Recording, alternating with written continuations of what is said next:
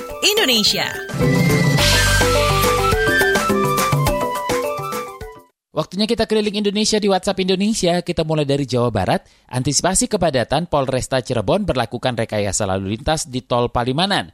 Selengkapnya dilaporkan kontributor KBR Frans Mokalu. Selamat pagi. Selamat pagi. Polres Kota Cirebon memberlakukan rekayasa lalu lintas, yakni kendaraan besar ke arah Jakarta dari Jawa Tengah dikeluarkan dari gerbang Tol Palimanan. Selanjutnya, kendaraan sumbu 3 ke atas melalui jalur arteri Pantura menuju Jakarta. Rekayasa lalu lintas ini dijalankan mulai Sabtu siang lalu hingga pagi ini, 2 November 2020 pukul 8 waktu Indonesia Barat. Bersama petugas gabungan, Polresta Cirebon pun memiliki skema lalu lintas lainnya untuk mengurai antrian panjang di gate tol dan kepadatan di rest area. Kapolresta Cirebon, Kombes Pol M. Syahdudi mengatakan, hingga berakhirnya masa libur panjang, Tol Palimanan Kanci dan Cikopo Palimanan arah ke Jakarta dikhususkan untuk kendaraan pribadi dan angkutan penumpang. Dia menambahkan, rekayasa lalu lintas lainnya akan diberlakukan jika antrian di gerbang Tol Palimanan mencapai 5 km dan kepadatan kendaraan terjadi di rest area. Demikian saya Frans Mokalu melaporkan untuk KBR. Selanjutnya menuju Bandung, libur panjang lebih dari 16.000 orang jadi penumpang kereta api jarak jauh.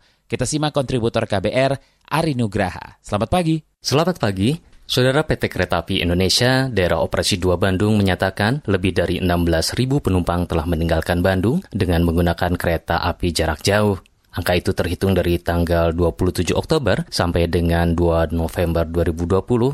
Berdasarkan data pemesanan tiket 1 November 2020 pada pukul 8 pagi kemarin. Menurut juru bicara PT. Kereta Api Indonesia Daerah Operasi 2 Bandung, Noksi Citrea, seluruh penumpang kereta api jarak jauh itu berangkat dari stasiun Bandung, stasiun Kiara Condong, dan stasiun lainnya. Daerah yang dituju adalah Yogyakarta, Surabaya, Semarang, Blitar, Gambir, dan Pasar Senen.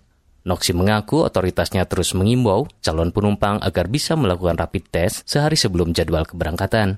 Pada masa libur, telah terjadi kenaikan 2 kali lipat jumlah peserta rapid test di stasiun Bandung dan stasiun Kiara Condong. Dalam waktu normal, terdapat 300 peserta rapid test perharinya, kini mencapai 700 peserta dalam satu harinya.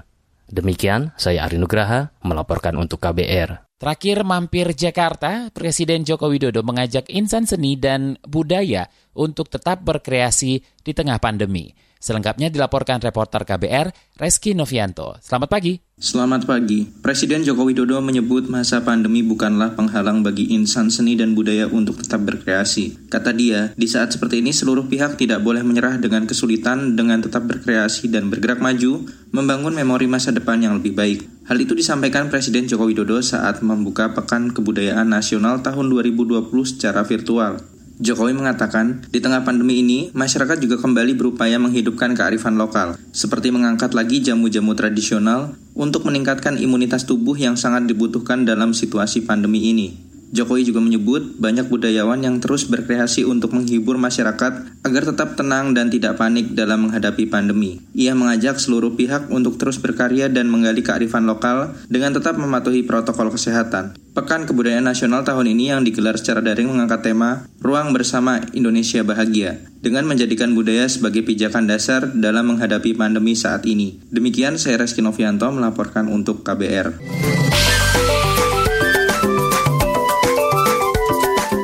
WhatsApp Indonesia.